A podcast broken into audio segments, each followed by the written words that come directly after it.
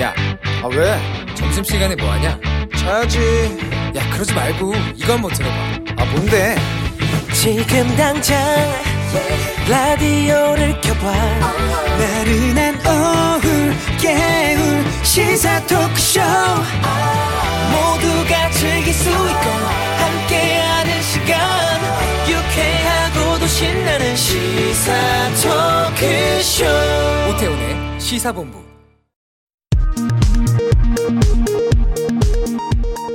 정보센터 뉴스입니다. 정부가 최근 비수도권 지역의 병상 가동률이 너무 높은 상황이라며 오늘자로 비수도권의 코로나19 전담 치료 병상 확보를 위한 행정명령을 내린다고 밝혔습니다.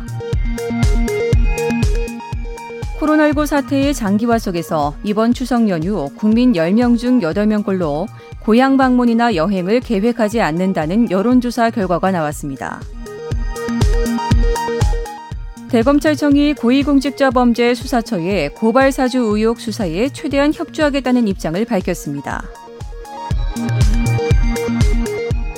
한국 여자 쇼트트랙 국가대표 심석희 선수를 상대로 3년여간 성범죄를 저지른 혐의로 재판에 넘겨진 조재범 전 국가대표팀 코치가 2심에서 형량이 가중돼 징역 13년을 선고받았습니다. 김정은 북한 국무위원장의 여동생이자 한국과 미국을 향해 거침없는 비난을 쏟아내며 존재감을 과시하던 김여정 노동당 부부장이 최근 주요 행사에서 모습을 보이지 않아 주목되고 있습니다. 일본이 교과서에서 종군 위안부와 강제 연행이라는 표현을 쓰지 않기로 결정한 데 대해 우리 정부가 강한 유감을 표명했습니다.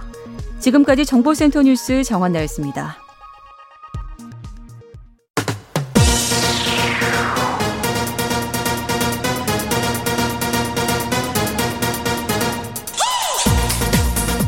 박정호의 본부 뉴스. 네, 오태훈의 시사본부 2부 첫 순서 이 시각 주요 뉴스들 정리해드립니다. 본부 뉴스 오마이뉴스의 박정호 기자 와 함께합니다. 어서 오세요. 네, 안녕하십니까. 예, 신규 확진자 수 오늘은 이제 2,000명 밑으로 내려왔어요. 그렇습니다. 오늘 영시 기준 신규 확진자 1,892명 발생했습니다. 어제보다 157명 줄었어요. 네. 하지만 일주일 전보다 184명 많은데요. 음. 아, 특히 최근 환자 발생이 다소 좀 주춤한 비수도권과 달리 인구가 아, 집중된 수도권 지역 발생 확진자가 사흘째 1,400명 안팎을 기록하고 있고 네. 그 비중이 오늘 보면 전체 74.6%였어요. 계속 올라가서 추가 확산 우려가 큰 상황입니다. 네. 소득과의 88%에 대해서 재난지원금, 국민지원금 지급하고 있는데 네. 어 나는 왜 국민지원금 안 줍니까? 왜 내가 대상 아닙니까? 그래서 이의 신청하는 게 지금 폭주하고 있다고요. 그렇습니다. 6일부터 국민권익위원회 국민신문고에 이의 신청 창구를 개설했는데 네. 어제 오후 6시까지 약 5만 4천 건이 접수됐다고 합니다. 그러니까 하루 1만 3천 건에 해당하는 많은 숫자인데요. 네. 그러니까 지난해 소득을 기준으로 지급 대상을 선정했는데 최근에 폐업해서 올해는 소득이 크게 줄었다. 음. 기준을 재검토해달라 이런 요청도 많았고 네. 내가 왜 이 기준에 미달돼서 빠졌냐 이렇게 물어보는 그런 글도 많았다고 합니다. 네. 아, 이 신청은 권익위 외에도 각 지역 주민센터 등에서도 할 수 있고요. 음. 이 신청 내용을 수용할지는 각 지자체가 판단을 합니다.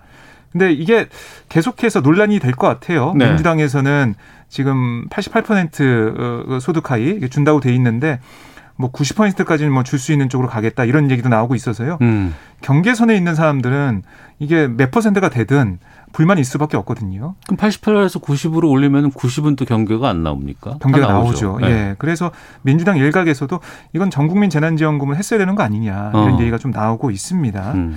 한편 국민지원금 지급을 시작한 지 나흘 만에 지급 대상의 절반 가량이 지원금을 받은 것으로 나타나고 있습니다. 그러니까 이 신청하실 분들은 권익위 국민신문고라든가 아니면 네. 지역 주민센터 그렇습니다. 여기에다 하시면 되는 거죠. 네. 알겠습니다. 공수처 국민의힘 김웅 의원 압수수색했어요? 하고 있어요 지금? 네, 하고 있습니다. 아, 윤석열 전 검찰총장의 이른바 고발 사주 의혹과 관련해서 핵심 당사자로 거론되는 김웅현에 대한 압수수색 진행이 되고 있는데 이 공수처 수사 3부가 오전 10시 10분부터 여의도 국회 의원회관 3층 김웅 의원실에 검사와 수사관 6명을 보내서 압수수색을 시작을 했습니다. 네. 그리고 이 손중성 검사 어. 아, 대구검 사무실도 압수수색하고 있는데요. 네. 이 공수처에서는 이 김웅 의원의 지역구 사무실, 어, 국회 사무실, 주거지 그리고 손 검사의 사무실과 주거지 이렇게 압수수색하고 있다고 알려지고 있습니다.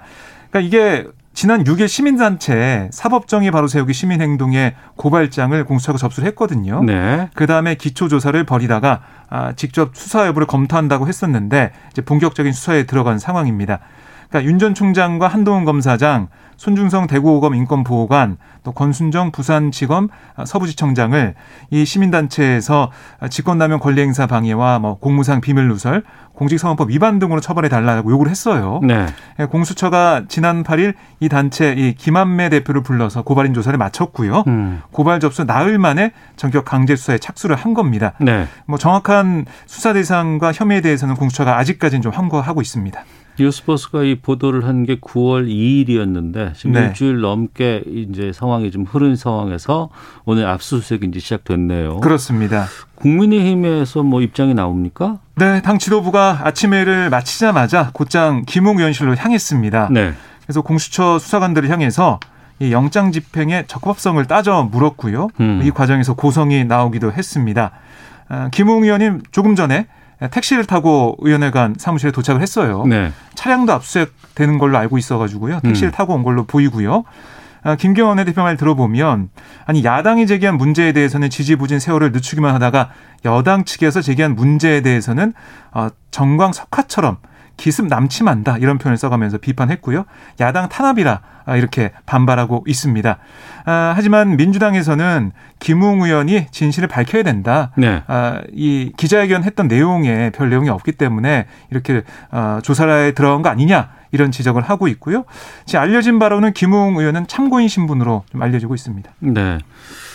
조국 전 장관이 오늘 공판이 있는 날인데 어, 여기 또 기자들이 갔을 거 아니에요. 네, 여기에 대한 입장을 좀 물어봤겠네요. 그렇습니다. 이 법원 건물에 들어서기 전에 이른바 기자들이 이제 고발 사주 의혹에 대해서 조 전 장관에게 물었어요. 네. 그랬더니 조 전 장관이 만시지탄이지만 음. 윤석열 정치검찰과 국민의힘 전신인 미래통합당이 합작해서 선거 개입이란 국기문란 행위를 했다는 정황이 속속 드러나고 있다. 네. 라고 지적을 했고요.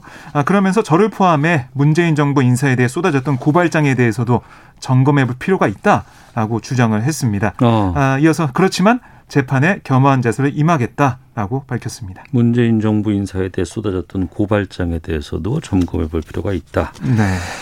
알겠습니다. 조성욱 공정거래위원장 온라인 플랫폼 부작용에 대한 우려가 커지고 있다 이런 지적했네요. 네, 조 위원장이 오늘 그 주한 유럽 상공회의소 조찬 간담회에 참석을 했어요. 네. 그래서 하반기 공정거래 정책 방향에 대한 주제로 강연했는데요. 아, 플랫폼에 대해서 조 위원장 이렇게 얘기했습니다. 생활은 편리해졌지만 부작용에 대한 우려가 커지는 상황이다. 아, 구체적으로 보면 플랫폼이 이 입점 업체에 새로운 시장 접근 기회를 부여하지만 불공정 행위 우려도 상존한다. 그러니까 소비자에게 더 많은 선택지를 제공했지만 소비자 피해 사례도 증가하는 양상이다라고 판단을 했고요. 아, 그래서 이 플랫폼 분야 단독 행위 심사 지침을 제정해서 법 위반을 예방하겠다 이런 얘기도 했고 플랫폼과 입점업체 간 공정 거래를 도모하기 위해서 온라인 플랫폼 공정화법 제정 또 소비자 권익 강화를 위한 전자상거래법 개정 필요성 이걸 강조했어요. 네. 그러니까 네이버, 카카오 같은 대형 플랫폼이 주체가 된 새로운 갑을 문제를 이 법안을 통해서 해소해야 된다 이런 얘기입니다. 음. 이두 법안은 현재 국회 계류 중입니다. 대형 플랫폼 회사들 좀 자회사가 엄청나게 많다고 하고 그렇습니다. 네. 여기서 주로 이제 그 일본 골목 상권 여기에 대해서 뭔가 좀 지분을 많이 네. 확보하고 있다고 하는데 더 짚어봐야 되겠습니다. 하나만 더 보죠.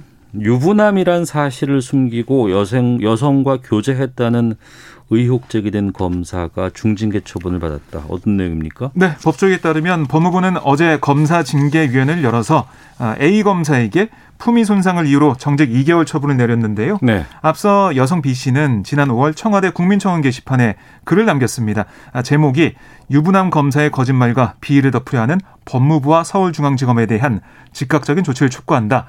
이런 제목의 글이었거든요. 네. 아, B 씨는 이 글에서 연인 관계였던 A 검사가 수개월간 유부남인 사실을 속이고 저와 만나며 수백만 원에 이르는 돈을 빌려간 뒤에 갚지 않았고 교제 사실을 알리지 말라며 서명을 강요했다라고 주장을 했는데요. B 씨는 A 검사가 근무하는 서울중앙지검에 진정을 제기했지만 검찰과 법무부가 필요한 조치를 하지 않고 있다라고 음. 비판을 했습니다. 알겠습니다. 여기까지 듣죠. 오마이뉴스의 박정호 기자였습니다. 고맙습니다. 고맙습니다.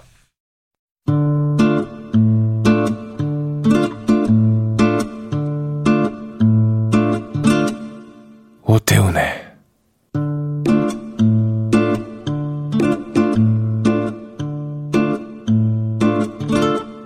시사본부 네, 1시 10분 지나고 있습니다. 시사본부는 청취자 여러분들의 참여 기다리고 있습니다. 샵 9730으로 의견 보내주시면 됩니다.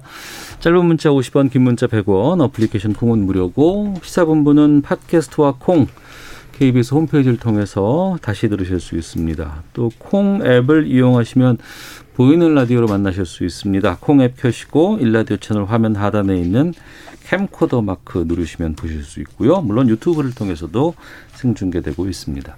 금요일 2부 한 주간의 언론 보도를 분석하고 비평하는 watchdog 시간입니다. 정상근 전 미디어널 기자 나오셨습니다. 안녕하십니까? 안녕하십니까? 예, 알파고 신하 씨 외신 기자 나오셨습니다. 안녕하십니까? 네, 안녕하십니까. 예. 연합뉴스 기사 8일 그제 오전 11시부터 포털 네이버와 다음에서 이 기사들을 볼 수가 없다. 이런 발표가 나왔어요. 그 안 보이고 지금은. 네. 저희 시사본부에서도 좀 다뤘었는데 이게 기사용 광고 이것 때문인가요? 맞습니다. 기자? 네, 이 미디어오늘에서 보도해서 알려졌는데요. 네. 그 연합뉴스가 이 기업들에게 돈을 받고 기사를 작성해서 음. 어, 광고가 아닌 기사로 어, 포털에 전송을 했습니다. 네. 어, 이것이 이제 포털 뉴스제휴평가위원회의 규정을 위반한 일이었고, 어, 그래서 포털 뉴스제휴평가위원회가 어, 심의를 거쳐서 이제 32일 네, 이제 노출 중단을 결정을 한 거죠. 음. 어, 결정을 했는데 이게 또 이의 신청이 있었고 그래서 오늘 이제 최종 그 제재 기간이 결정이 나는 결정이 되는 어, 그런 상황이고 네. 어, 그리고 연합뉴스는 이 노출이 중단된 7일 사과문을 내고 어, 독자 여러분께 불편과 피해를 끼치게 돼서 진심으로 사과드린다며 어, 사과를 했습니다. 네.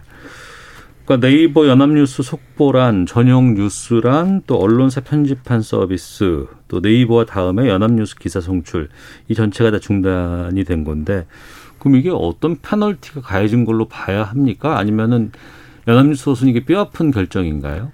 뼈 아프죠. 네, 굉장히 뼈 아플 겁니다. 그 지금 포털에서는 어 뭐 이제 제휴 관계가 좀 여러 가지 좀 나뉘는데 네. 일단 콘텐츠를 포털에 아예 줘서 그러니까 클릭을 하면 이제 포털 내부에서 기사가 나오는 경우가 있어요. 그러니까 네, 네.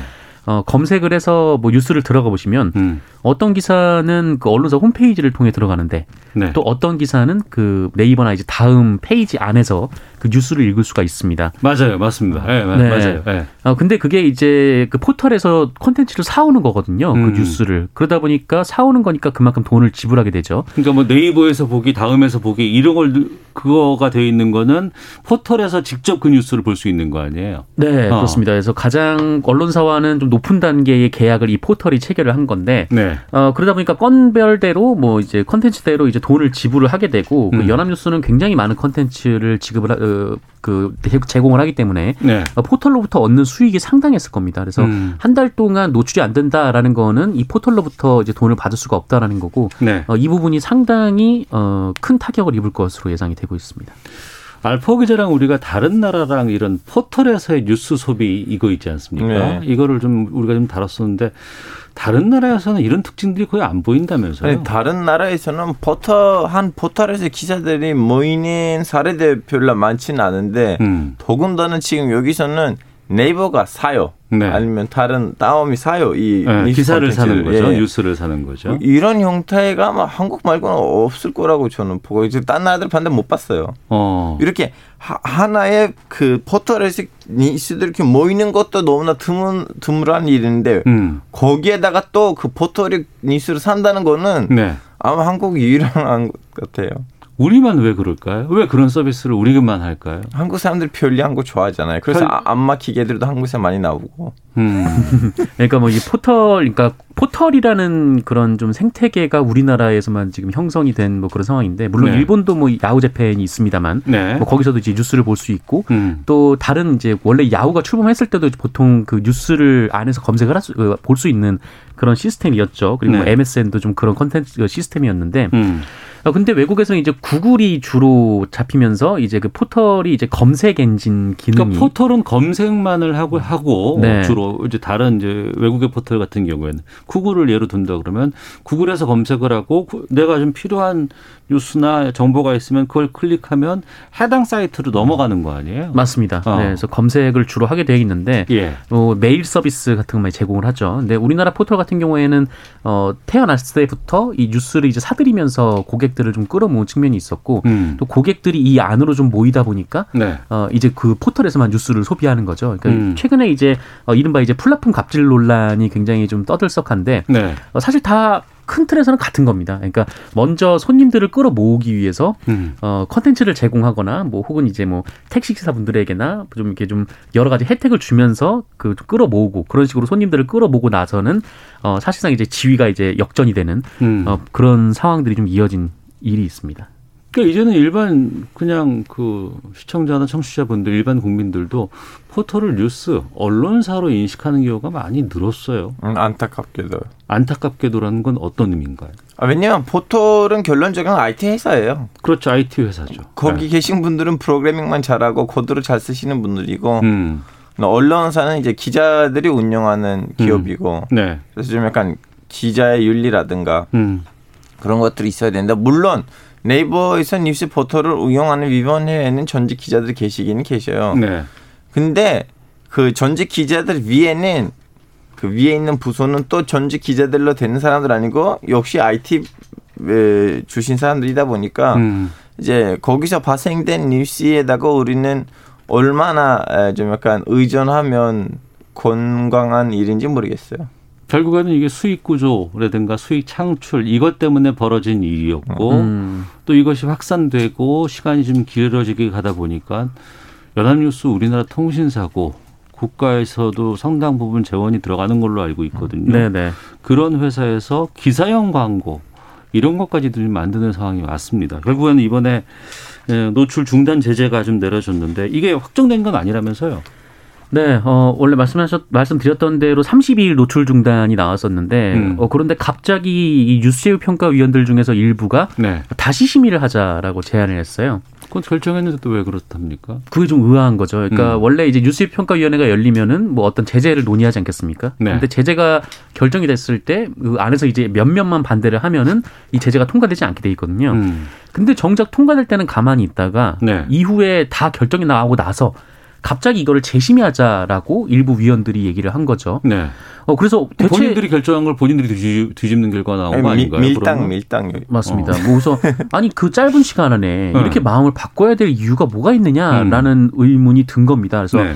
어, 알고 보니까 뭐 연합뉴스 쪽에서 이 제휴평가위원들에게 뭐 문자 메시지를 보냈다라고도 하고 음. 어, 그래서 혹시 연합뉴스 쪽에서 뭐 로비가 있었던 거 아니냐 좀 이런 의혹도 있지만 뭐 확인할 수 있는 바는 아닌데요. 네. 근데 어쨌든 그 이런 식으로 좀 그러니까 재심의 자체가 처음 있는 일이거든요. 그러니까 연합 그 뉴스평가위원회가 어떤 원칙을 정해놓고 거기에 맞춰서 결정을 내렸는데 음. 어 이렇게 다시 심의를 할 거면은 이 연합뉴스의 기준이 공정하다 연합뉴스가 아니라 그 뉴스평가위원회의 기준이 공정하다고 말할 수가 있느냐 네. 좀 이런 비판이 나올 수밖에 없는 상황이죠. 네. 연합뉴스에 제재가 가하면 포털은 그냥 내버려둬도 되나요? 포털은 책임 없을까요? 어, 근데 사실 그이 포털에서 인, 벌어진 일 아니었습니까? 음. 그러니까 포털에서 기사형 광고를 내고 네. 포털에서 광고성 뭐 일들이 막 벌어지고 포털에서 여러 가지 문제들이 나오고 있는데 네. 음 근데 뭐 어쨌든 이제 포털은 이제 그 컨텐츠를 만드는 쪽이 이제 언론사기 때문에 본인들은 책임이 없다라는 식으로 얘기를 하고 있습니다만 네. 음. 어 근데 뭐 불량식품을 팔았더라도 네. 뭐 물론 이제 판 사람도 문제가 있지만 어 그 안에 뭐 백화점이라든지 뭐 대형마트 거기서도 책임이 있는 거 아니겠습니까? 그쪽에서 네. 다 검수를 하고 소비자들에게 제공을 해야 되는 책임이 있는 건데 그러니까 대형마트 입점업체한테 제재만 내리고 대형마트는 안 내리는 거 아니에요? 그렇죠. 근데 어. 정작 우리나라에서는 그런 만약에 그런 일이 벌어질 경우 대형마트도 제재를 하게 되어 있거든요. 그래서 네. 대형마트도 꼼꼼히 물건을 검수를 하고 들어와서 음. 소비자들한테 판매를 하는 건데 근데 유독 포털은 좀 그런 형태가 아니란 말이죠. 그래서 네. 사실 이 기사형 광고 문제도 이 미디어널에서 포착을 하고 보도를 한 다음에 이게 안건으로 올라간 거지. 음. 이 포털은 그동안 이 기사형 광고라든지 좀 이런 뭐 자극적인 뭐 문제적인 기사라든지 뭐 이런 것들을 스스로 제재하거나 뭐 문제를 삼은 적이 한 번도 없어요. 네. 뭐 그런 식으로 해서 포털 안에서 기사 수고 조회수가 많아지고 그렇게 되면은 결국 포털도 이익을 얻는 거거든요. 음. 그래서 이익만 얻고 이 책임을 질지 않으려고 하는 거 아니냐 좀 이런 비판들이 많았죠. 어떤 상품과 관련해서 아니면 어떤 그 대형 유통사와 관련해서 이런 일들이 벌어진다 그러면은 막 문제가 있다고 언론사에서 막 보도하고 취재하고 이렇게 하거든요. 근데 이건 이제 언론 소비자들의 이제 문제인데 음.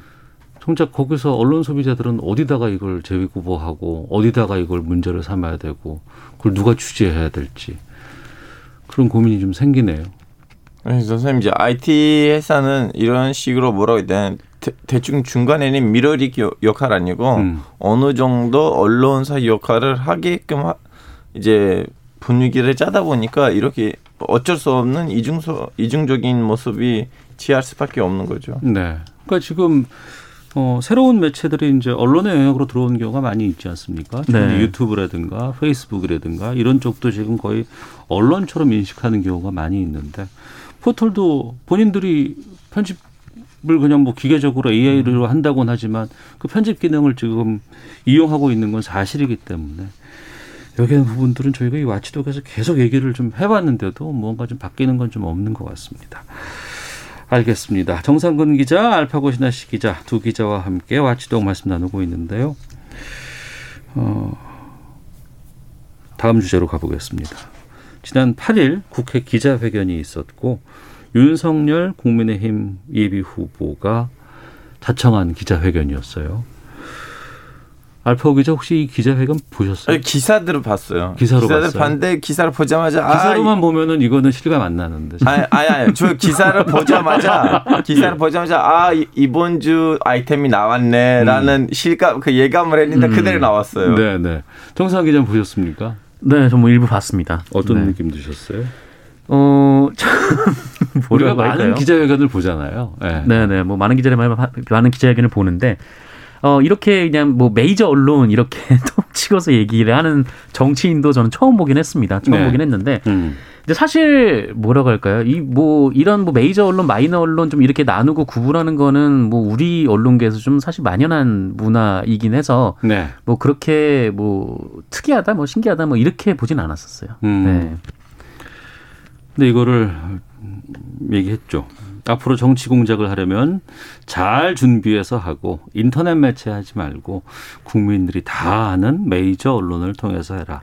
이 발언이 논란이 된 건데 그럼 역으로 본다 그러면 메이저 언론 아니면 의혹제기 보도 같은 것들 다 믿을 수 없다. 신빙성 없다. 여기다 제보하지 말아라. 이런 뜻으로 읽힐 수도 있거든요. 그럴 수 있긴 하지만 일단 일단은 네. 그 아직 해명이 나온지 모르겠지만 음. 그윤 후보가 여기서 메이저 언론 라고 단어를 쓸 때는 어떤 의미를 실어서 얘기를 한지가 중요하다고 생각해요. 왜냐하면 그 예전에 왔을 때 유튜브에서 뭐 가짜 뉴스를 유포하는 채널들도 생겼잖아요. 예. 그래서 지금 여기서 메이저 언론이라고 했을 때 방금 전에 제가 지적했던 에, 유튜브나 아니면 온라인에 있었던 오직 이렇게 가짜 뉴스만 유포하는 그 작은 채널들을 를 제외하고 나머지 언론을 얘기한 것인지 음. 뭘 얘기할 것인지를 이제 좀 약간 해명이 필요한 부분이라고 봐요. 그래서 음. 해명하지 않고서는 바로 좀 약간 저격에 나오고 싶지 않아요. 왜냐하면 그동안 윤 후보의 행동들을 보시면 그 이 기자회견뿐만 아니라 나머지 기자회견을 봤을 때는 언론을 어떻게 대응하는지에 대해서 누가 음. 가이드라인을 만들지 않은 것 같아요. 네. 어, 부산에서도 인터뷰했는데 다음엔 또 인터뷰 수정 사항이 나왔고 음. 그래서 여기에다 분명히 또 뭐라고 해야 되나 그 의도와 다르게 따른 일이 발생하다고 저는 보고 있어요. 네. 뭐 이 메이저 그리고 마이너를 가르는 게 가르는 게 이 윤석열 후보의 어떤 어 신념인 것 같아요. 왜 저는 그, 왜 그렇게 판단을 했냐면 음. 이 얘기를 바로잡을 수 있는 기회가 있었거든요. 네. 그러니까 그 어떻게 얘기를 했냐면 이 정상적인 과정을 거쳐서 하라. 메이저 언론을 통해서 하라라고 음. 얘기를 했어요. 근데 이 뉴스버스라는 매체를 비판한 것으로 보이는데 뭐 뉴스버스에 대한 뭐 기사가 마음에 들지 않는다, 뭐 동의하지 않는다라고 하더라도 어쨌든 뭐 국내에서 매체로 등록이 된 어, 그런 뭐 인터넷 언론이고 네. 어 그러다 보니까 뭐그 일종의 이제 뭐 작은 언론들을 비하하는 발언처럼 들리게 된 건데 이후에 이제 미디어오늘 기자가 아니 그러면 메이저 언론만 문제 제기를 하고 마이너 언론은 문제 제기할 수 없는 거냐 이렇게 물어봤거든요. 그러니까 추가 질문이 나갔어요. 네. 예. 그때 이제 바로 잡을 수가 있었죠. 아, 뭐 음. 그런 의미가 아니라 뭐 네. 이 기사에 동의하지 않는다는 거다라고 음. 얘기를 했으면 되는 건데 어, 근데 윤석열 후보가 뭐라고 얘기했냐면 이 KBS, MBC를 통해서 제기하면 되지라는 취지의 얘기를 했어요. 네. 어, 그러니까 이 얘기는 어, KBS, MBC를 제외한 나머지를 다 마이너로 만들어버린 음. 좀 그런 어, 말인 셈이었거든요. 그래서 네.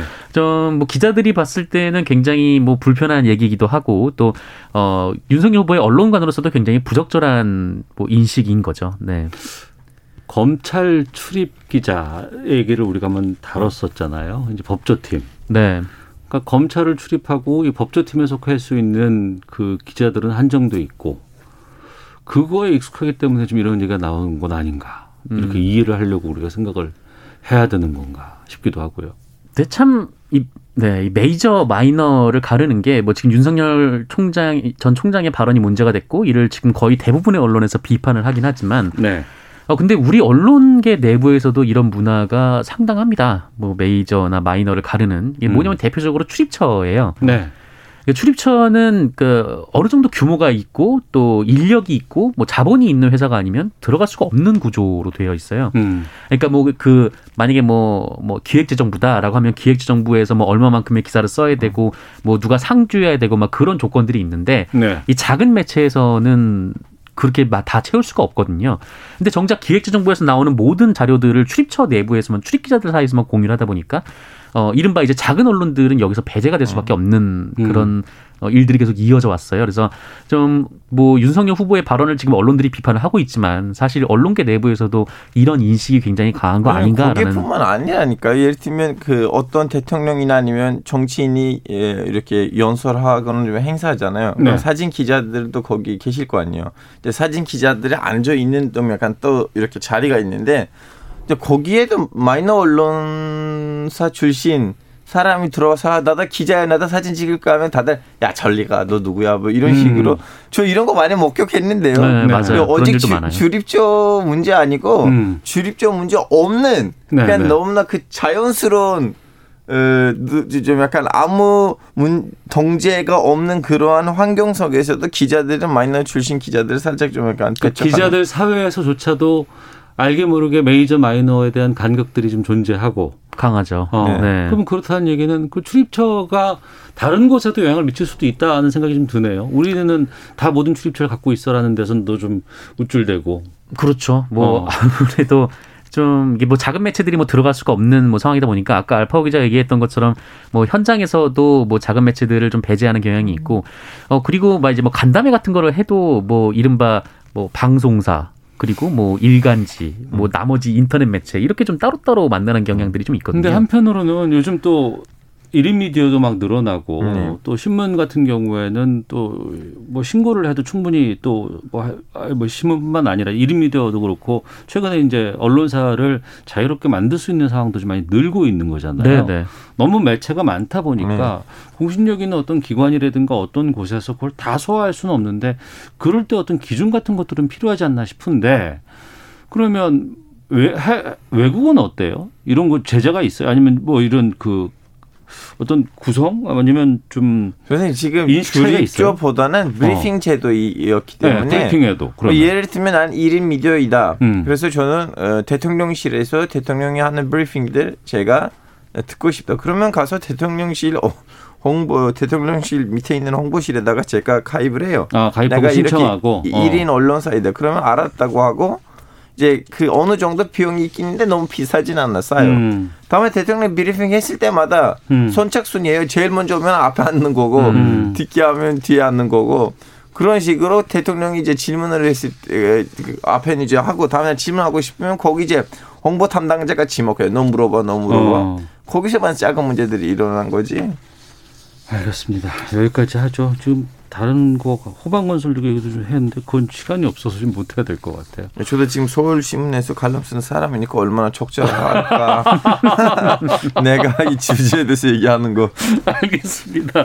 마치독 정상근 알파고 기자 두 분과 함께했습니다. 마치독 마치죠. 고맙습니다. 고맙습니다. 네, 감사합니다. 자, 이어서 날씨와 미세먼지 정보 강혜종 씨가 전해주십니다. 네, 날씨 및 미세먼지 정보입니다. 오늘 전국적으로 대기는 청정하겠습니다. 보통 내지 좋음 단계를 유지하겠습니다. 남부지방에는 가을비가 내리고 있고요. 중부지방 화창한 날씨입니다. 오늘 중부지방에는 가끔 구름이 많이 끼겠고 남부와 제주는 비가 내리다가 남해안부터 낮에는 점차 개기 시작하겠습니다. 하지만 제주도의 경우는 내일 낮까지 30에서 80mm, 제주 산지는 호우특보가 발효 중인 가운데 120mm 이상의 비가 쏟아질 수 있겠습니다. 게다가 내일까지 천둥, 번개, 돌풍이 동반되는 곳 있으니까 안전사고에도 유의하셔야겠습니다. 오늘 낮 기온 서울 28도, 대전, 전주 27도, 광주 25도 등 중부 지방은 기온이 비슷하거나 조금 올라가겠고 남부 지방은 조금 낮겠습니다. 태풍의 영향으로 다음 주 화요일과 수요일의 경우는 남부와 제주로 집중호우가 예보돼 있습니다. 지금 서울의 기온은 28.3도입니다. 날씨 정보였고요. 다음은 이 시각 교통 상황 알아보겠습니다. KBS 교통정보센터의 김한나 리포터입니다. 네, 현재 서울 시내 올림픽대로 공항 방면으로 노량진 수산시장 앞에서 추돌 사고가 났습니다. 화물차 사고인데요. 여의 상류에서 하류 쪽으로 운행이 더 어려워졌고요. 이전에는 성수대교에서 여의 상류까지 몰림 풀림 반복하고 있습니다. 또 분당 수서로 청담대교 방면으로는 복정 부근에서 사고가 나서 복정부터 수서 쪽으로 여파받고 있고요. 고속도로에서는 중부고속도로 하남 방면 일축 부근 2차로에서 사고를 처리하고 있는데요. 한 개 차로로만 이동이 가능해서 일축 부근에서 6km 밀리고 있습니다. 또 경부고속도로 서울 방면 안성 분기점에서 오산 나들목 사이 5차로와 갓길에서 이동을 하면서 청소 작업을 하고 있습니다.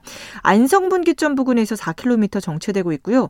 이후로도 죽전 휴게소에서 서울 요금소 사이도 밀리고 있는데 역시 작업 여파 때문입니다.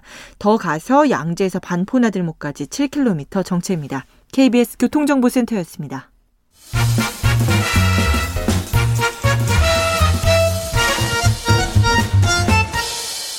오태훈의 시사 본부.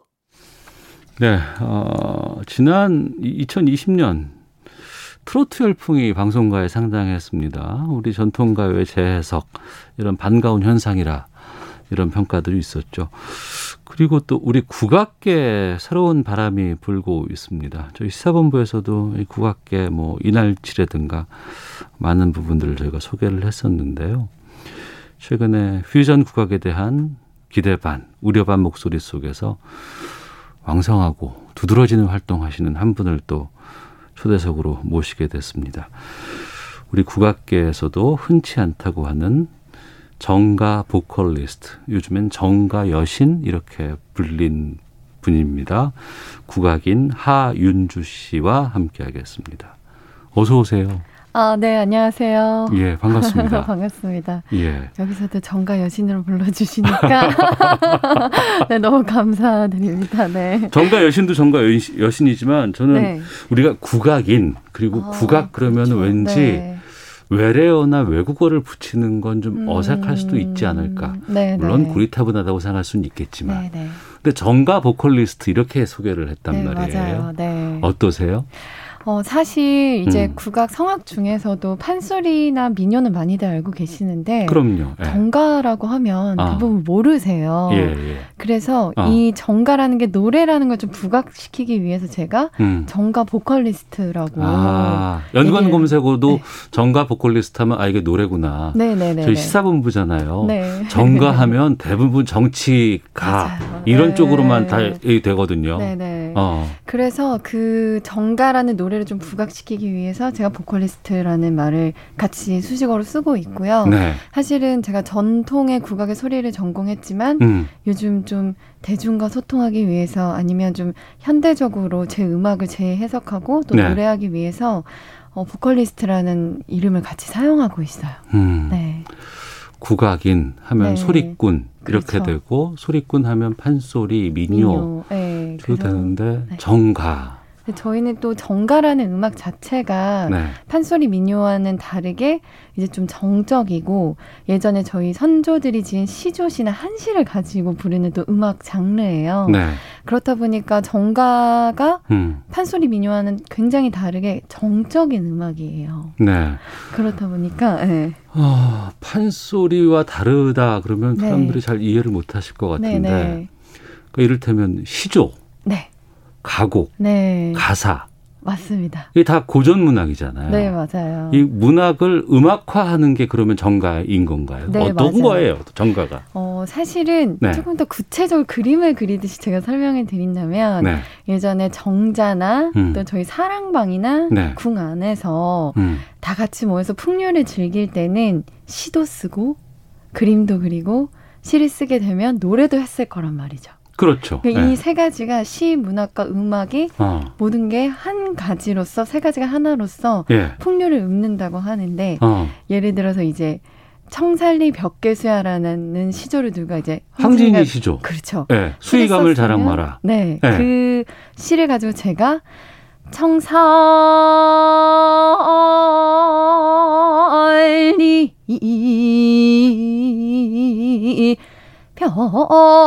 벽기 수야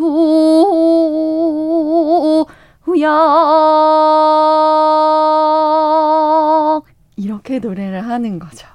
지금 청살리 벽계수야 여덟 네. 글자 말씀하신 거거든요. 맞아요. 노래하신 건데. 네네. 이게 원래 그 리듬이 있는 거예요? 아니면 리듬은 자유로운 거예요? 어, 원래는 정간에 정해진 박자는 있어요. 예, 예. 있는데 이게 저희가 이제 판소리 민요 같은 경우에 세마치 장단 어. 혹은 여러 가지 장단들과는 조금 규칙적이지 않은 배열의 장단들이 있어서 네. 좀 어렵게 느껴지시죠. 왜냐하면 아리랑은 아리 아리랑 스리 스리랑 이렇게 리드미컬하고 예, 뭔가 예. 장단이 그 리듬 우리가 다 아는 건데. 네, 네. 그렇죠. 어. 근데 이제 정가는 이 긴 시를 이렇게 어. 줄줄줄 글을 읽기도 하고 예. 혹은 또 노래하듯이 노래를 하다 보니까 글을 읽다 보니까 이렇게 박자가 굉장히 느려요. 어. 그래서 이 한 박자 안에 한 배 안에 이 약간 그 시대에 이 시조나 문학을 즐겼던 그런 양반 계층의 걸음걸이가 음. 담겨 있다고 해도 좀 과언이 아닐 것 같아요. 네. 그러면 우리가 클래식하고 팝을 따진다 그러면 네. 판소리나 민요 쪽은 팝이고 그렇죠. 네. 정가는 클래식. 클래식에 가깝습니다. 그리고 최근 그 최근은 아니죠. 그러니까 이제 현대 음악에 들어오고 나서는 가곡이 이제 우리의 시를 네. 노랫말로 해서 네. 시 작시 네. 그리고 이제 노래를 부르는 게 가곡인데 네. 그럼 예전에 가곡이 정가네요. 네. 그래서 사실 그 정가라는 말이 생겨난 지가 얼마 안 됐어요. 어. 조선시대 말부터. 그러면 사가 네. 정가 이렇게 되는 거예요? 아, 그렇게 또 구분하면은 어. 좀 그렇지만 음악적인 장르로서 구분을 하다 보니까 예, 예. 전에는 가곡 가사 시조 이렇게 따로 불렀는데 어. 이세 가지를 부르는 노래하는 아티스트 창자가 음. 가창자가 한 명인 거예요. 우리나라에. 그, 네, 그러니까 이 세 명 세 가지의 음악을 부르는 사람의 통칭할 말이 필요하게 된 거죠. 어. 이 음악을 아우르는 단어. 예. 그래서 이 음악 자체가 바르고 곱고 아정하고 음. 굉장히 정적이기 때문에 정가라는 말이 생겨나게 된 것 같아요. 이렇게 설명을 길게 했어요, 우리가. 네. 그러면 희소성이 있다는 것이고 대중적이지 네. 않다는 뜻인데 네, 하인주 씨는 왜 그러면 이 정가를 선택했어요? 아, 저는 사실 초등학교 때 이 국악을 접하게 됐어요. 네. 그래서 국악 중에서도 노래, 정가를 만 시조를 만나게 됐는데 네. 사실 제가 그때 정가라는 걸 모르고 시작했어요. 네. 그냥 노래하는 게 너무 즐겁고 어. 그리고 국악이라는 노래를 배우기가 굉장히 어렵잖아요. 예, 예. 그러면서 저도 선생님이 한 소절 불러주시면 따라하고 음. 또 집에 가서 연습하고 음. 이게 계속 학습되다 보니까 네. 이 노래가 너무 즐겁고 저한테 정가가 즐거워요? 즐거웠어요. 어머. 그래서 저는 연습을 할 때도 네네. 약간 부끄러운 거예요 집에서 그래서 숨어서 음. 화장실에서 막 연습하고 그랬는데 음. 화장실에 또 이 울림이 좋잖아요. 네네. 그러다 보니까 또 제가 노래를 잘하는, 잘하는 것 같고 네. 착시 현상이 느껴지고 어. 그러면서 이제 이 음악의 매력에 점점 빠져들게 됐고 어. 이제 이 음악을 좀 더 깊게 심도 있게 공부를 해보고 싶다 하면서 네. 이제 국악고등학교 진학을 하게 됐습니다. 아, 네. 그렇게 해서 이제 전가를 전공하게 되고. 네. 근데 요즘에 보니까 네. 뭐 드라마에도 나오시고 아, 연기도 하시고 여섯 시내 고향 리포터로도 활동을 하신다고. 네, 맞습니다. KBS 다큐멘터리에도 나오시고. 네. 엄청나게 많은 활동들을 하세요. 네. 네. 지금 아무래도 한 음악에 열심히 하다 보니까 네. 사실 정가 노래로만 해서는 제가 설 수 있는 무대가 굉장히 작거든요. 음. 이제 뭐 노래뿐만 아니라 뭐 어떤 무대에서는 예를 들어 뮤지컬을 한다고 했을 때 연기도 해야 되고 그나마 제가 좀 몸치긴 한데 춤도 춰야 되고 이런 여러 가지들이 삼박자가 잘 고루 갖춰져야 되는데 음. 그런 것들이 저한테 좀 부족하다는 걸 많이 느꼈어요. 네. 그래서 이제 따로 연기 수업도 좀 받아보고 음. 이제 무용 레슨도 좀 받고 하다 보니까 이제 저절로 이런 뮤지컬에 이어서 드라마까지 이어지는 어떠한 네, 연결고리가 계속 생기게 되는 것 같더라고요. 네. 항상 이런 이제 질문이 따라올 것 같아요. 네. 넌 국악하는 사람이잖니. 네. 그리고 우리 것을 소중하게 이어가고 네가 지켜야 되는 사람인데 네. 어디 그런 활동들을 해라고 음. 뭘 하시는 분들이 있지 않을까 싶기도 어, 하고 네. 또 한편으로는 아니 그렇게 내가 노력을 했지만 정가에 대해서 알릴 수도 없는 상황이었는데 음, 네, 네. 다양한 활동을 하니 많은 분들이 그 다양한 활동 때문에 정가를 이해하게 되고 네. 더 많은 사람들이 친근하게 느끼더라. 네. 두 가지 다 있잖아요. 그래서 이제 그 정통, 전통의 길을 지켜야 한다는 마음은 항상 늘 가지고 있고요. 음. 그래서 저를 가르쳐 주신 많은 선생님들도 항상 얘기를 해주세요. 네. 우리가 정가하는 사람으로서 국악하는 사람으로서 그 뿌리와 본질을 잊으면 안 된다. 네. 근데 또 현대를 살아가고 음. 또 제가 가지고 있는 이런 다양한 음악적인 활동들을 표현하기 위해서는 이 시대에 또 받쳐 나가야 되는 것 가 저는 좀 맞다고 생각을 해요. 네. 그래서 제가 가지고 있는 이 음. 많은 능력들을 잘 조합을 해서 음. 이렇게 정가도 많은 대중분들에게 알리고 제 노래도 소개할 수 있고 이런 부분에서는 음. 어, 선생님들도 많이 응원을 해주세요. 근데 좀 서운하기도 할 것 같아요. 어떤 거냐면 네. 전가를 열심히 했을 때는 정말 내가 이게 전공이고 음. 내가 가는 방향인데도 불구하고 네. 여기서는 잘 대중들이 인식하지 않고 있다가 다른 활동을 하니까 좀 이해해 준다는 건 좀 어렵지 않을까 싶기도 그래도 하고요. 그래도 저희는 네. 정가를 정말 모르세요. 네, 네, 네. 그래서 뭐 하나라도 열심히 해서 우리가 어. 정가는 우리 음악인들이 음. 이렇게 서로 상생한다고 하죠. 네. 그런 개념으로 보았을 때 너무나들 다들 이렇게 응원도 많이 해줘요.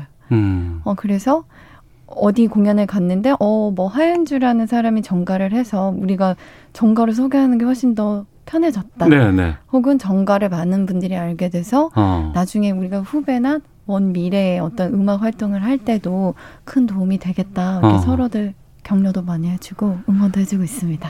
판소리는 열두 마당 가운데 다섯 마당에 남아 있잖아요. 네네. 네. 그래서 그걸로 이제 공연을 하는 건데 네. 그러면은 정가는 네. 모든 시조나 모든 옛 글귀라든가 아니면 최근의 시까지도 그냥 음. 그런 형태로 노래를 하면 되는 거예요? 아니면은 네. 일정 정도 뭐가 있어요, 작품들이? 어, 이제 가곡 아까 말씀하셨다시피 가곡은요. 정해진 네. 형식과 그런 엄격하게 짜여진 구성들이 있어요. 음. 그래서 그, 그 가곡은 변형해서 부를 수가 없고요. 네. 이제 현대적으로 지어지는 시조라든지 시 같은 경우에는 음. 그 시조라는 장르 아까 말씀하셨잖아요. 네, 거기에 네. 늘 자유자재로 내가 원하는 시를 얹혀서 부를 수가 있어요. 아. 네. 그러면 이게 남자 부르는 거랑 여자 부르는 건 달라요, 또? 어, 네. 가곡 같은 경우에는 남창이 네. 부르는 여, 노래와 여창이 부르는 노래가 아예 구분이 확실히 되어 있고요. 어, 그건 이제 경계가 네. 있으니까. 경계, 네. 네. 있고, 시조 같은 경우에는 음. 자신에 맞는 키라고 하죠. 네. 청에 맞춰서 음. 이렇게, 이렇게 자유자주, 자유자재로 부르면 되는 노래예요. 그러면은, 시조 같은 경우에 네. 앞서 청살리 벽께서 해주셨는데 네, 네. 이제 세 연으로 되어 있잖아요. 네. 글자가 몇 개 안 돼요. 그럼 그거 한이그 곡을 딱 부르면 네. 몇 분 정도가 나와요? 다들 그거를 굉장히 궁금해하세요.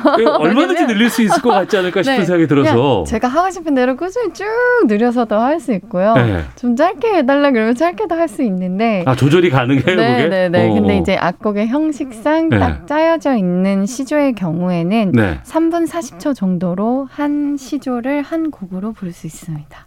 3분 40초. 네, 네. 그러니까 보통 아. 저희 대중가요 한곡 그러네 한곡 예. 그래서 예전에는 사실 예. 저희가 지금은 정가가 약간 이렇게 시대에 밀려서 그랬지만 어. 한때 시절 가요로도 불린 게 바로 시조예요. 3434 3434 3543. 네, 맞아요. 이거를 이그 가사를 3분 네. 40초로 부를 수, 불러야 되는 게 보통 일반적인 거다. 네, 네. 아, 그리고 호흡이 상당히 중요할 것 같아요. 네, 맞습니다. 끊, 끊지 않고 쭉 음. 이어가고 네. 음낮이라든가 강약 같은 것들을 넣어야 된다는 네네. 게 사실 아까 제가도 잠깐 들려드렸지만 네.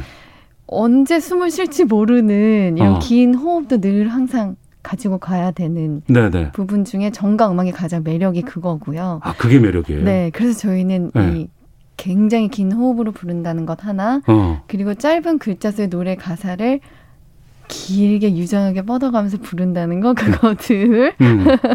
그리고 또 세 번째로는 그 시가 담고 있는 굉장히 함축적인 내용을 어 희노애락을 드러내지 않지만 그러한 모든 것들이 이 노래 안에 담을 수 있는 것 그게 세 번째 매력이라고 할 수 있어요. 그러면 슬픈 노래를 부를 때는 여러 가지 네. 막 피치도 올린다거나 막 음. 간절하고 막 이런 게 네, 있잖아요. 네, 네. 일반 가요에 우리가 빗대 사용한다 네, 네. 그러면 정가도 그래요? 아 저희는 그 희노애락의 감정을 절제하는 미가 또 있습니다. 아, 또 그러니까, 옛날 분들 그거 양반들은 왜 그거 내면 안 된다고 항상 하는 거야. 슬퍼도 슬프지 않고 어. 기뻐도 기쁘지 않은 어떠한 정적인 미를 굉장히 추구한 음악이기 때문에 예, 예. 또 그런 선조들의 사상도 음악에 잘 드러나 있죠. 그렇군요. 네. 많은 분들이 네. 청살리 벽 교수야 너무 잘하십니다. 듣고 소름 돋았네요. 오구이구님 정가 찾아보니까 한자로는 발을 정 노래 가네요. 네. 덕분에 잘 알게 됐고요. 멋진 목소리를 가지셨습니다. 감사합니다. 김갑수님 저희 아흔 살 넘으신 할머니는 황진이 시조뿐 아니라 다양한 시조를 지금도 달달 외우고 계세요. 음. 어릴 적 배운 시조를 오랜 세월이 지난 지금까지 잊지 않으시는 모습에 우리 전통 문화에 애착이 가더라고요. 정가를 아끼고 사랑합시다. 이렇게 또 네. 문자도 보내주셨는데 요즘 국악이 대세예요. 무슨 뭐 조선팝 뭐라 그래서 KBS에서도 뭐 추석 때도 그렇고 맞아요. 어떤 막 많이 해요. 네. 그런 모습은 어떻게 보고 계세요? 어, 왜 이제서야 왔지? 어. 라는 생각이 너무 많이 들고요. 네. 그리고 또 그만큼 요즘 이렇게 국악하면 다들 이렇게 좀 오래된 음악이라고 생각도 음. 많이 하시는데 막상 그렇지 않거든요. 왜냐면 네. 한국인들 안에 서려 있는 모든 정서들이 음. 국악과 다 연결이 되어 있기 때문에 네, 네. 이제 조금 늦은 시기인 것 같긴 하지만 음. 이게 봐도 즐겁고 즐길 수 있는 음악이 국악이기 때문에 이번에 이렇게 물살을 잘 타서 저희 음. 국악에 훨씬 더 이렇게 붐을 일으켰으면 좋겠어요. 그것도 여러 가지 장르가 들은 것들이 또 이렇게 여러 가지 흥망성쇠가 좀 있어 보이는 것 같기도 하고 네네. 네. 한때 국악은 정통 국악이었고 음. 방송에서도 쇼에서도 국악이 나온 적이 상당히 예전에 있었었어요. 네네. 네. 그러다가 뭐 사물놀이 나왔고 그렇죠. 그러다가 네. 또 마당놀이 또 이거 한 판 한다 그러면 또 난리가 났었다가 네. 한때는 뭐 해금 연주라든가 아쟁이라든가 뭐 이런 음. 분들 많이 있다가 네. 요즘에는 이제 뭐 퓨전 팝이라 그래서 다양한 활동들을 하시는 네. 분들이 많이 계시는데 네. 정가 쪽에도 그러면은 지원하시는 분들이 좀 많이 늘고 있어요. 어, 사실 저희 정가가 음. 국악하는 사람이 100명이라고 쳤을 때 한 명이 할까 말까 하거든요. 네. 그만큼 희소성이 굉장히 어. 이렇게 드러나 있는 음악인데 이제 저희 후배들이나 이런 모습들을 음악 활동을 하시는 것들을 보면 각자의 역할에서 각자의 주어진 음악들 굉장히 공연도 많이 하고 연주 활동도 많이 하시더라고요. 네. 그리고 이제 그분 중에 한 명이 장명서 씨라고 음. 이제 트로트 프로그램도 경연에 참가해서 네. 이제 좋은 성적을 거둔 후배들도 있고 음. 이제 그럴 때 보면은 저도 이제 아 같은 정가하는 사람으로서 음. 이렇게 굉장히 뭐라고 할까 뿌듯해요. 네. 왜냐하면 정가 국악 하는 사람이 여러 가지 자, 다양한 장르의 노래를 할 수 있다는 게 음. 굉장히 큰 메리트거든요. 네. 그러면서 또 정가라는 장르를 그 후배가 알려주고 어. 이제 그런 것들이 서로 상호 보완되고 또 잘 서로를 이렇게 다른 음악을 하더라도 이렇게 좀 무대에서 돋보이게 되는 경향들이 많은 것 같아요. 예. 음. 근데 아무래도 이제 뮤지션, 보컬리스트니까 네. 또 국악인이시니까 무대에서 뵈야 되잖아요. 맞습니다. 네. 근데 이 코로나 상황 때문에 이거 어떻게 해요? 맞아요. 그래서 공연이 참 취소가 많이 되는데 네. 음, 취소되는 만큼 또 다른 방편으로 음. 저희가 영상들을 또 많이 제작해요. 뭐 유튜브라든가 아니면 다른 무슨 뭐 네, SNS라든가 이런 쪽으로 소통을 위해서. 네네. 네, 네. 그래서 어떤 공연을 보지, 이렇게 공연장에 못 오시는 분들을 위해서 음. 생방송으로 이제 다양한 SNS 채널을 통해서 저희가 라이브 방송을 하기도 하고요. 예, 예. 이제 그렇다 보니까 예전에는 관객과의 소통은 무대 위에서 드러나는 서로의 음. 표정들로 보고 많이 음. 느꼈는데 이제는 그냥 바로바로 바로 댓글을 달아주시니까 네. 이게 너무 피드백이 어. 좋은 거예요 오히려 직접적이기도 네네. 하고 네. 어, 어. 그래서 어. 이제 또 어려운 시기이지만 이런 것들을 잘 활용해서 나중에 음. 공연을 할 때도 좀 약간 병행해서 하면 어떨까라는 네. 또 그런 생각도 들고요. 어. 뭔가 아이디어들이 계속 솟는 것 같아요. 근데 한편으로는 네. 좀 너무 가볍게 취급하는 건 아닌가. 왜냐면은 음, 네. 이 예술이라는 장르고 이런 네. 곳은 한 번 무언가 어떤 경지에 오르기까지 아니면은 네, 네. 나름대로 입지를 구축하기까지 수십 년의 세월이 걸리는데 네. 그게 너무 그냥 단순하게 그냥 어 이렇게 좀 폄하되는 건 아닌가라는 우려도 들기도 하던데. 음, 네, 그럴 수도 있을 것 같은데요. 네.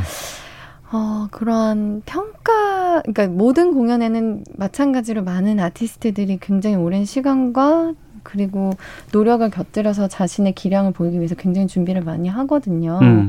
근데 어쨌든 어려운 상황 속에서 이 기회들을 놓치는 것보다는 네. 좀더 다양한 뭐 매개체나 음. 어떤 방송 활동이나 이런 것들을 통해서 계속 이어지는 것이 저는 또 다른 한편으로 많은 도움이 된다. 음. 그리고 우리가 꼭 좌절해야 될 그런 것들은 아니고 더 잘 이겨내서 우리 문화 예술이 발전할 수 있도록 네. 어떤 밑거름이 되지 않을까라는 생각이 들더라고요. 우기 주인님이 네. 2년 전인가 국립중앙박물관에서 전 직접 들었습니다. 아. 그 단아한 목소리에 정가에 빠졌었네요.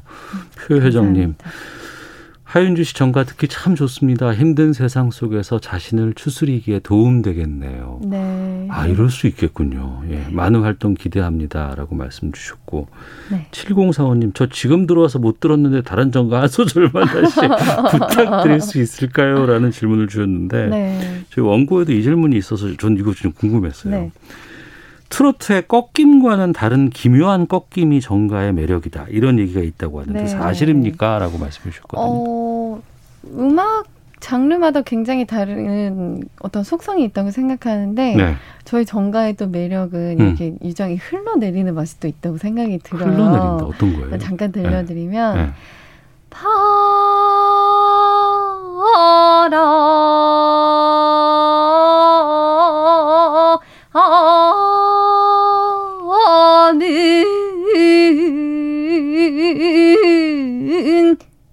약간 트로트랑 다르죠. 아, 완전히 다른데요. 어, 네. 어, 근데 소름이 갑자기 뒤에서 네. 네. 아, 아, 이런 네. 음색들이 네. 정가에만 찾아볼 수 있어요. 아, 근데 왜 네. 뒤에서 소름이 돋죠? 그래서 아, 그러네요. 예. 저도 사실 막상 예. 뭐 다양한 음악들을 좋아하고 노래를 많이 부르긴 하는데 음. 트로트 가수처럼 부르라고 하면 절대 그렇게 못해요. 하지만 음. 제가 가지고 있는 이런 창법들을 이용해서 부르면 네. 조금 더 색다른 트로트의 맛이나 다른 장르의 음악들이 또 이렇게 깊게 와닿는다고 할까요? 또 음. 특이하기도 하고 네. 음, 그런 것 같아요. 아, 저는 제가 아나운서라서 그런지 모르는데 가사를 상당히 좀 잘 들으려고 노력을 네, 네. 하거든요. 네. 단어 하나 하나를. 네.